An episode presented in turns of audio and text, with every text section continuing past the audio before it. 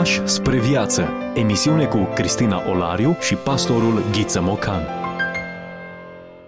Bine v-am regăsit și astăzi. Hristos a înviat, le spunem tuturor celor care sunt la această oră pe frecvența noastră. Hristos a înviat, îi spunem și invitatului nostru de astăzi, pastorul Ghiță Mocan. Adevărat a înviat.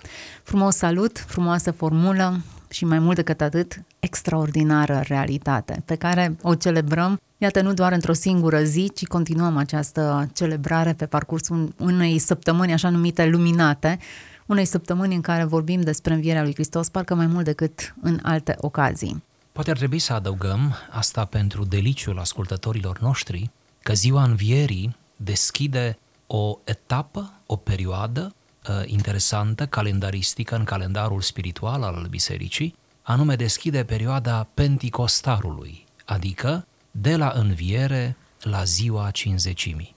Este o perioadă foarte interesantă, cu elemente de noutate, este o perioadă marcată de victoria învierii și uh, creștinii ar trebui să trăiască această perioadă până la Rusalii, cum spunem noi în mod popular, până la ziua cinzecimii, să trăim această perioadă din nou cu așteptarea aceasta frumoasă a sărbătorii consemnate în Faptele Apostolilor în capitolul 2.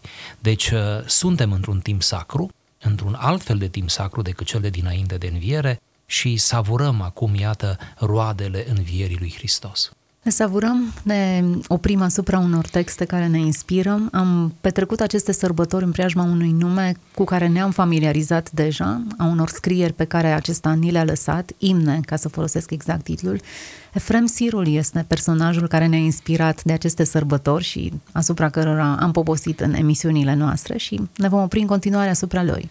Da, ne oprim pentru ultima dată în acest sezon, uh, apoi ne vom despărți de el, probabil vremelnic, și vom reveni cu alte texte, uh, pentru că, într-adevăr, e un scriitor mare și este unul dintre primii imnografi din istoria creștinismului. Unii spun chiar că este primul imnograf. Acum, nu ne îndoim că și înainte de el, secolul IV, uh, s-au scris imne, doar că, vedeți, nu ni s-au păstrat, pe când de la el ni s-au păstrat. El a scris potrivit unei, um, unei numărători făcute în secolul VII, el a scris numai puțin de 598 de imne, din care ni s-au păstrat aproximativ 400, deci suntem, iată, într-o situație fericită. Însă, câteva referințe biografice pentru cei care nu ne-au ascultat săptămânile trecute.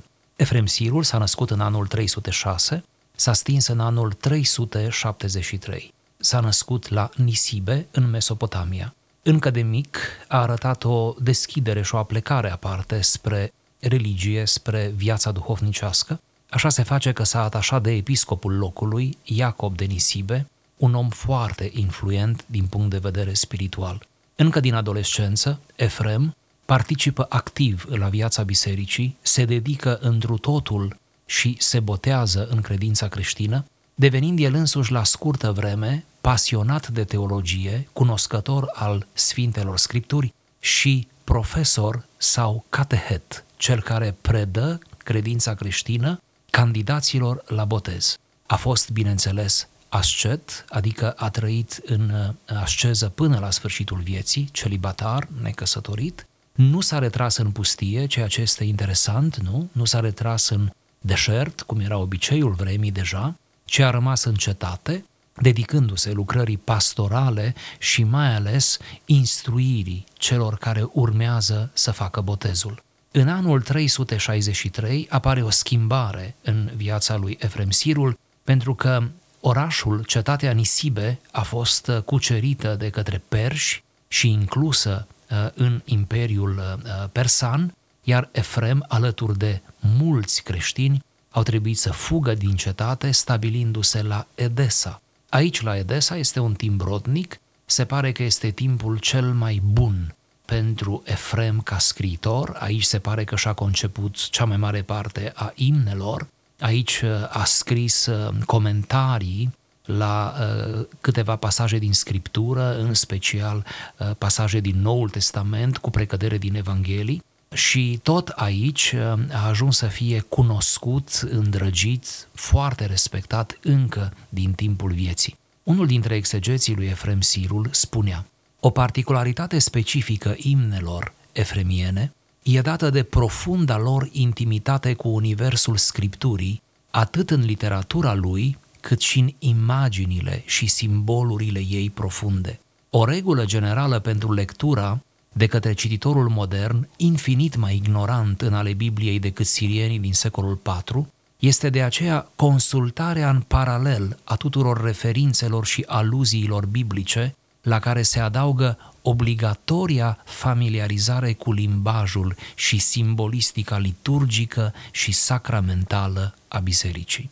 Am încheiat citatul. Ce înțelegem de aici? Aproape că ne-am fi dat seama și noi, dacă am audiat uh, referirile din emisiunile trecute, înțelegem că pentru a te bucura din plin de imnele lui Efrem Sirul, trebuie să înveți a te bucura întâi de scripturi și de a-ți dezvolta acest organ simbolic sau spre simbol, spre hiperbolă, analogie, comparații, foarte multe figuri de stil, cum vom vedea și astăzi, oricum a te apleca cu inima, nu numai cu mintea, asupra acestor realități care sunt, desigur, mai presus de noi.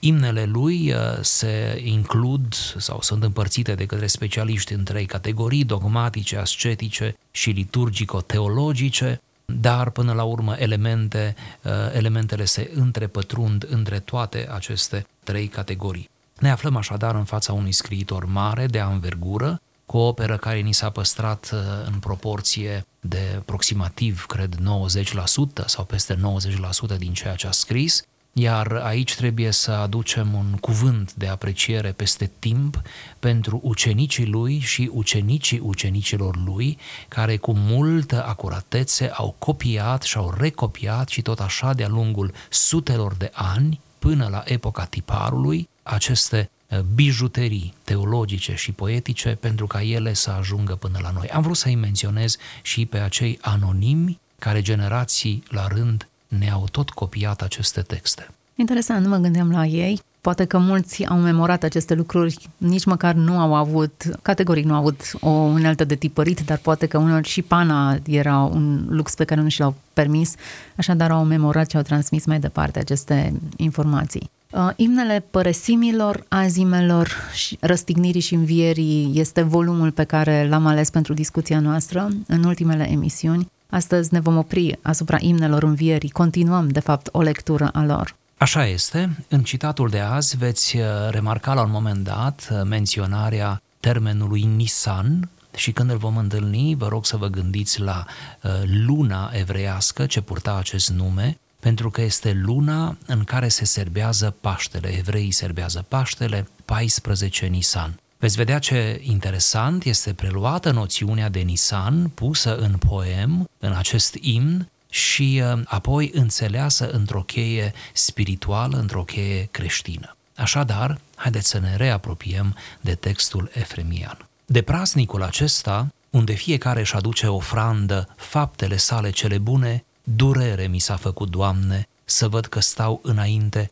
ca un sărman, dar roa ta îmi înmoaie cugetul, care mi se face un al doilea Nisan. Ofrandele mele sunt florile lui. Iată-le împletite cu nună și atârnate de ușa urechilor mele. Binecuvântat fie norul care s-a scurs peste mine. Cine a văzut vreodată flori strânse din cărți ca pe niște coline, cu ele și-au umplut fecioarele sânurile dalbe ale cugetului lor. Iată glasul a revărsat ca soarele flori asupra mulțimilor. Flori sfinte sunt, primiți-le cu simțurile voastre cum a primit Domnul ungerea Mariei din Ioan 12. Binecuvântat cel ce ai fost încununat de slujitoarele tale. Iată, flori vorbitoare au așternut pruncii înaintea Domnului. Asinul a fost încununat cu ele, calea era plină de ele. Laude au revărsat peste el ca niște flori și cântări ca niște crini și astăzi, în mijlocul praznicului, ceata pruncilor așterne înaintea ta, Doamne, imne ca niște flori. Binecuvântat fie cel ce a fost lăudat de prunci. Iată, urechile noastre sunt ca o scoică plină de cântările pruncilor. Pline sunt urechile noastre de cântările fecioarelor. Fiecare să adune toate florile și să amestece în ele flori care cresc în pământul lor ca pentru acest mare prasnic să împletim cu nună măreață. Binecuvântat fie cel ce ne-a chemat la împletirea ei. Păstorul cel mare, episcopul, să împletească precum florile tâlcuirile sale. Preoții, faptele lor cele bune, diaconii, citirile lor, tinerii laudele lor, pruncii psalmilor, fecioarele imnele lor, căpeteniile faptele lor, poporul cel simplu viața lui. Binecuvântat cel ce a înmulțit pentru noi faptele sale cele bune. Frânturi de înțelepciune. Vorbim despre autori care nu au voie să fie uitați. Discuție cu pastorul Ghiță Mocanu. Iată câteva fragmente, câteva, doar câteva versuri din aceste imne. Mă întrebam din nou oare cum ar fi sunat ele în gurile celor care le-au intonat. Muzicalitate, poezie, vorbim despre uh, flori așezate pe, pe cunună, atârnate la ușa urechilor mele. Foarte interesant această poezie și acest amestec de teologie și poezie în uh, acest text. Foarte interesantă capacitatea lui Efrem Sirul de a crea imagini, de altfel o poezie bună, cum toți știm, e aceea care creează imagini, imagini puternice, care să ne amprenteze, nu? Care să ne facă să ținem minte ideile. Ei bine, Efrem Sirul chiar reușește. Era aici metafora aceasta a florilor, când parcă totul devine floare, vrea să ne arate că faptele bune atunci când sunt ele săvârșite, sau mai bine zis, răspunsul nostru corect față de învierea lui Hristos, față de sacrificiul lui Hristos, când răspundem cum se cuvine, cu abnegație, nu? Cu curăție de inimă, cu atenție la nevoile semenului, cu o slujire impecabilă, cu competență în zona unde ne-a chemat Dumnezeu să slujim. Deci când toate acestea le punem în răspunsul nostru pentru El, Cel care și-a dat viața pentru noi,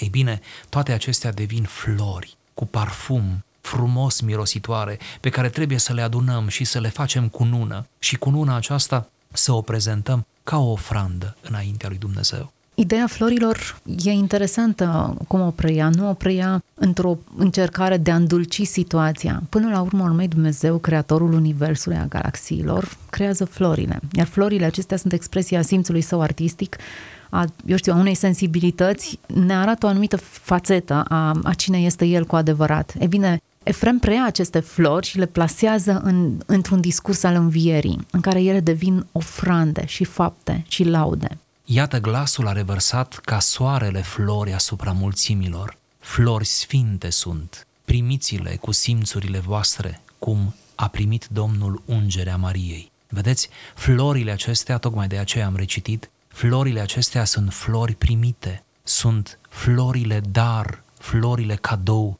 care ne vin din partea lui Dumnezeu nu sunt aportul nostru, nu e nimic omenesc aici, ci pur și simplu e darul lui Dumnezeu, Hristos însuși, marele dar, și apoi toate binecuvântările care decurg din Hristos, da? Și închinarea aceasta și toată atmosfera descrisă în imn de închinare, de adorare la adresa lui Dumnezeu, iată, toate acestea însumează, nu, frumusețea și noblețea florilor. Să mai remarcăm de asemenea legătura pe care el o face între florile noastre în chip spiritual Uh, și uh, florile, ramurile care au fost așezate înaintea Domnului, înaintea asinului când a intrat în cetate. Și această legătură mi se pare interesantă. Apoi, faptul că se vorbește des despre prunci. La un moment dat, într-o benedicție, nu spune binecuvântat fie cel care a primit laudă din partea pruncilor sau se lasă lăudat de prunci. Din nou, fecioarele, pruncii din imnul uh, lui Efrem au tot această conotație a curăției, a deschiderii totale a inimii, a, a purificării inimii noastre în închinare înaintea lui Dumnezeu. Iar uh, ideea florilor, care e atât de mult exploatată în textul acesta, e asociată mereu cu fapte bune. Fapte bune. De praznicul acesta vorbim de o sărbătoare în care fiecare își aduce ofrandă faptele bune, prin urmare florile pe care le dăruiești de această sărbătoare sunt de fapt faptele bune pe care le faci, care te împodobesc, îți împodobesc urechile, toate acestea se întâmplă doar dacă ai momentul despre care Efrem vorbește la începutul acestor versuri. Te vezi ca un sărman și, mai mult, cugetul tău ți se înmoaie. Imnul, cum ați remarcat, începe cu această rugăciune, cu această prăbușire înaintea lui Dumnezeu. De praznicul acesta, unde fiecare își aduce ofrandă, faptele sale cele bune, durere mi s-a făcut, Doamne, să văd că stau înainte ca un sărman. Cred că acesta e punctul de plecare. Cred că această conștientizare a propriei micimi, a sărăciei noastre spirituale, a apatiei, a, a lipsurilor noastre, a inadecvării înaintea unui Dumnezeu care s-a dat pe sine, cred că această nevrednicie, asumată corect, cred că numai această atitudine poate fi un început bun al prasnicului. Să nu uităm că se adresează Hristos, Duhul bisericilor, uneia dintre biserici și spune, pentru că crezi că te-ai îmbogățit și nu vezi că ești sărman, olb, gol. Tocmai de aceea îți sugerez să vii la mine să-ți uh, cumperi uh, îmbrăcăminte și să îți dau un să ți se vindece ochii. Cam acesta este momentul despre care vorbește Efrem aici. Ai nevoie de un moment în care realizezi, îți realizezi sărăcia în prezența lui Dumnezeu, puținele fapte bune, apatia, așa cum menționați puțin mai devreme. Da, așa este și mai ales că noi ne aflăm acum proaspăt după praznicul învierii, chiar ar trebui ca aceste, aceste trăiri să ne fie atât de reale, pentru că tocmai l-am văzut pe Hristos, uh, nu, mort și înviat, tocmai am reaudiat textele, am cântat din nou cântările, am auzit din nou explicațiile din Evanghelii, tocmai ne-am venim după o perioadă în care am fost mai des la biserică, am fost mai aproape de subiect și uh, ar trebui să ne vedem starea cu atât mai, uh, cu atât mai mult. Îmi place de asemenea finalul uh, fragmentului citat de mine, anume felul în care Efrem îi cheamă pe toți să-și facă partea și cel din frunte care conduce și până la urmă poporul cel simplu, fiecare să vină cu aportul lui. Zice că păstorul cel mare sau episcopul, cum se numea atunci, să împletească precum florile tâlcuirile sale, pentru că episcopul era chemat să învețe, să explice scripturile oamenilor care pe vremea aceea majoritatea nu știau carte. Preoții, cei care slujesc sub autoritatea episcopilor, faptele lor cele bune. Interesant cum se asociază ideea de preot sau de pastor local, slujitor local, cu faptele cele bune. Să fie înfăptuitori cei care slujesc acolo în biserica locală. Diaconii citirile lor, pentru că diaconii aveau încă de atunci rolul acesta de a citi textele sfinte în lecturi publice înaintea bisericii. Tinerii laudele lor, nu? Închinarea lor, cântecele lor, cum am spune astăzi.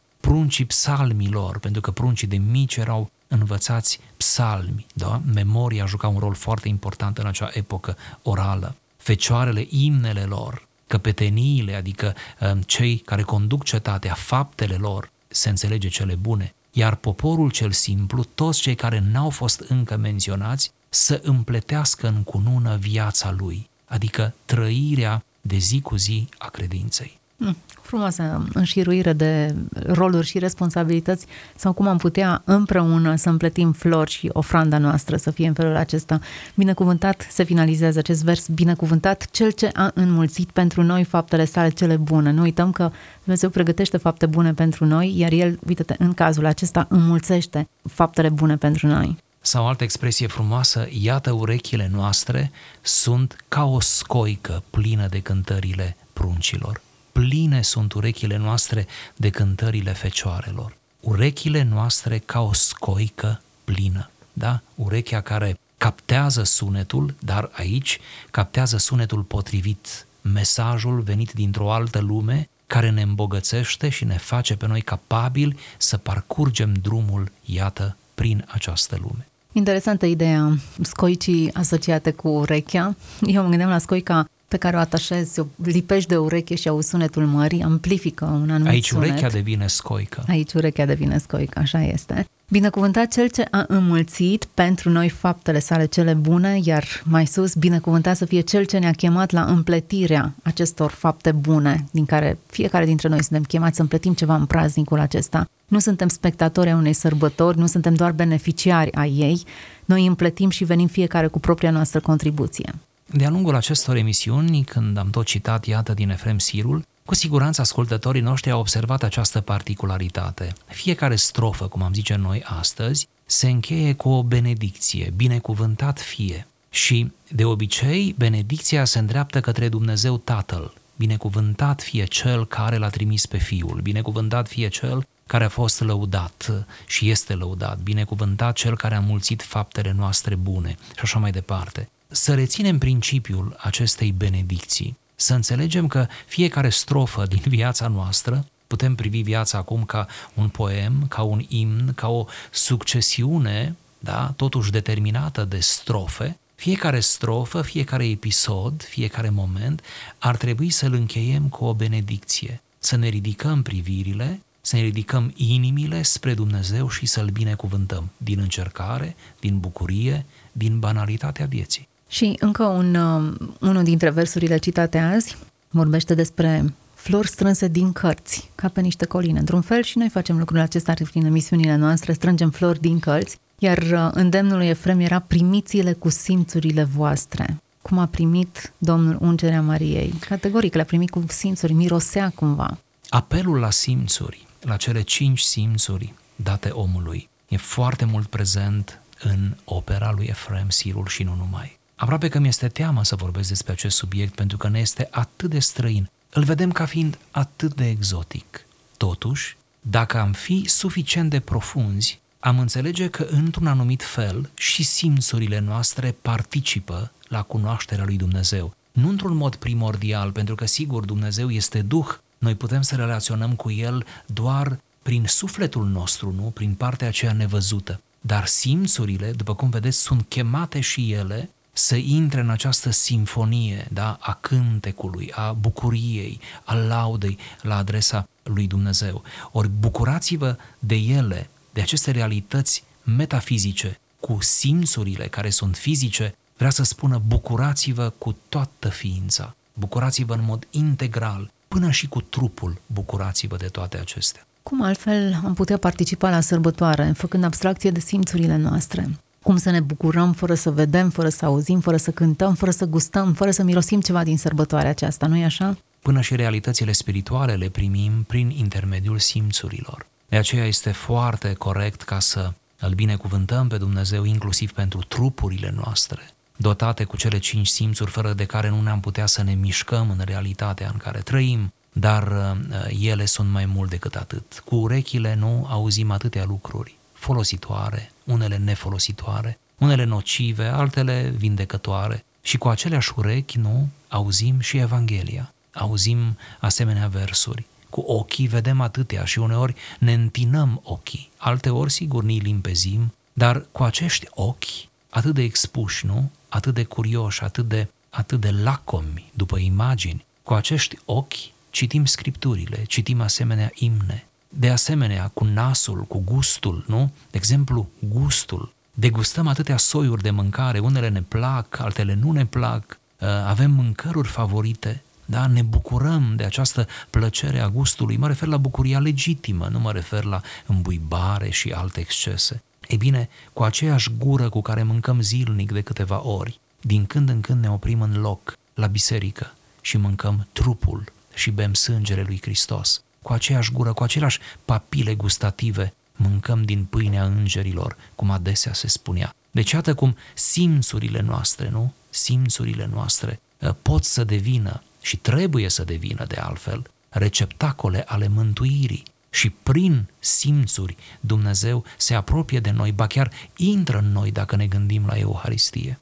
Iată cum aceste versuri, aceste imne ne invită să prăznuim cu fapte bune, cu bucurie, cu simțurile noastre, dar în același timp să menținem acea doză de durere în care ne recunoaștem condiția noastră. Bucuria n-ar trebui niciodată să fie lipsită de umilință, niciodată lipsită de pocăință. Întotdeauna trebuie să existe ambele fațete ale, ale monedei, în așa fel încât închinarea noastră să fie în duh și în adevăr. Și cu inima smerită să zicem, precum zicea Efrem Sirul, Binecuvântat fie norul care s-a scurs peste mine. Norul care s-a scurs peste mine. Care nor? Norul îndurărilor lui Dumnezeu, norul binefacerii, norul iubirii, care îl primește pe cel sărman, Efrem zice pe mine cel sărman, care mă primește pe mine cel uh, uneori căzut, abătut, plictisit și în mai știu eu ce alte stări nepotrivite, care mă primește și care mă înconjoară, nu?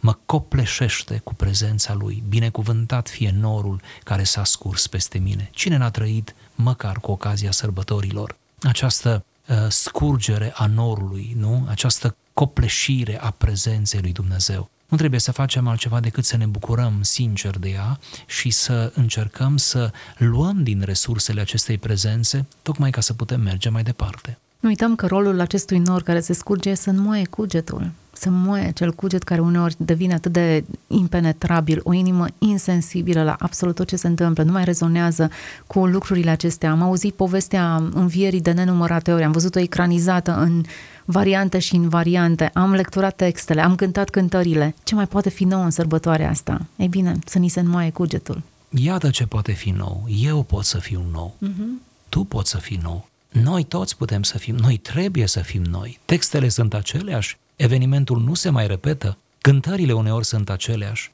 comemorările în felul lor liturgic sunt aceleași, dar atunci unde e noutatea? Noi trebuie să fim noutatea. Foarte bine punctat. Suntem la finalul acestei emisiuni. Parcă nu ne-am săturat de Efrem Sirul, tocmai de aceea îl aducem în discuție și îl propunem ascultătorilor noștri.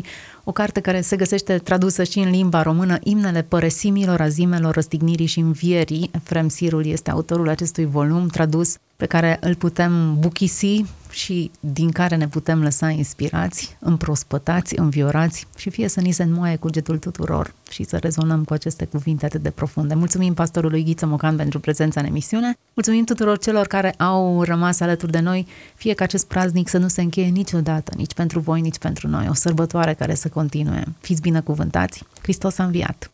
Ați ascultat emisiunea Pași spre viață cu Cristina Olariu și pastorul Ghiță Mocan.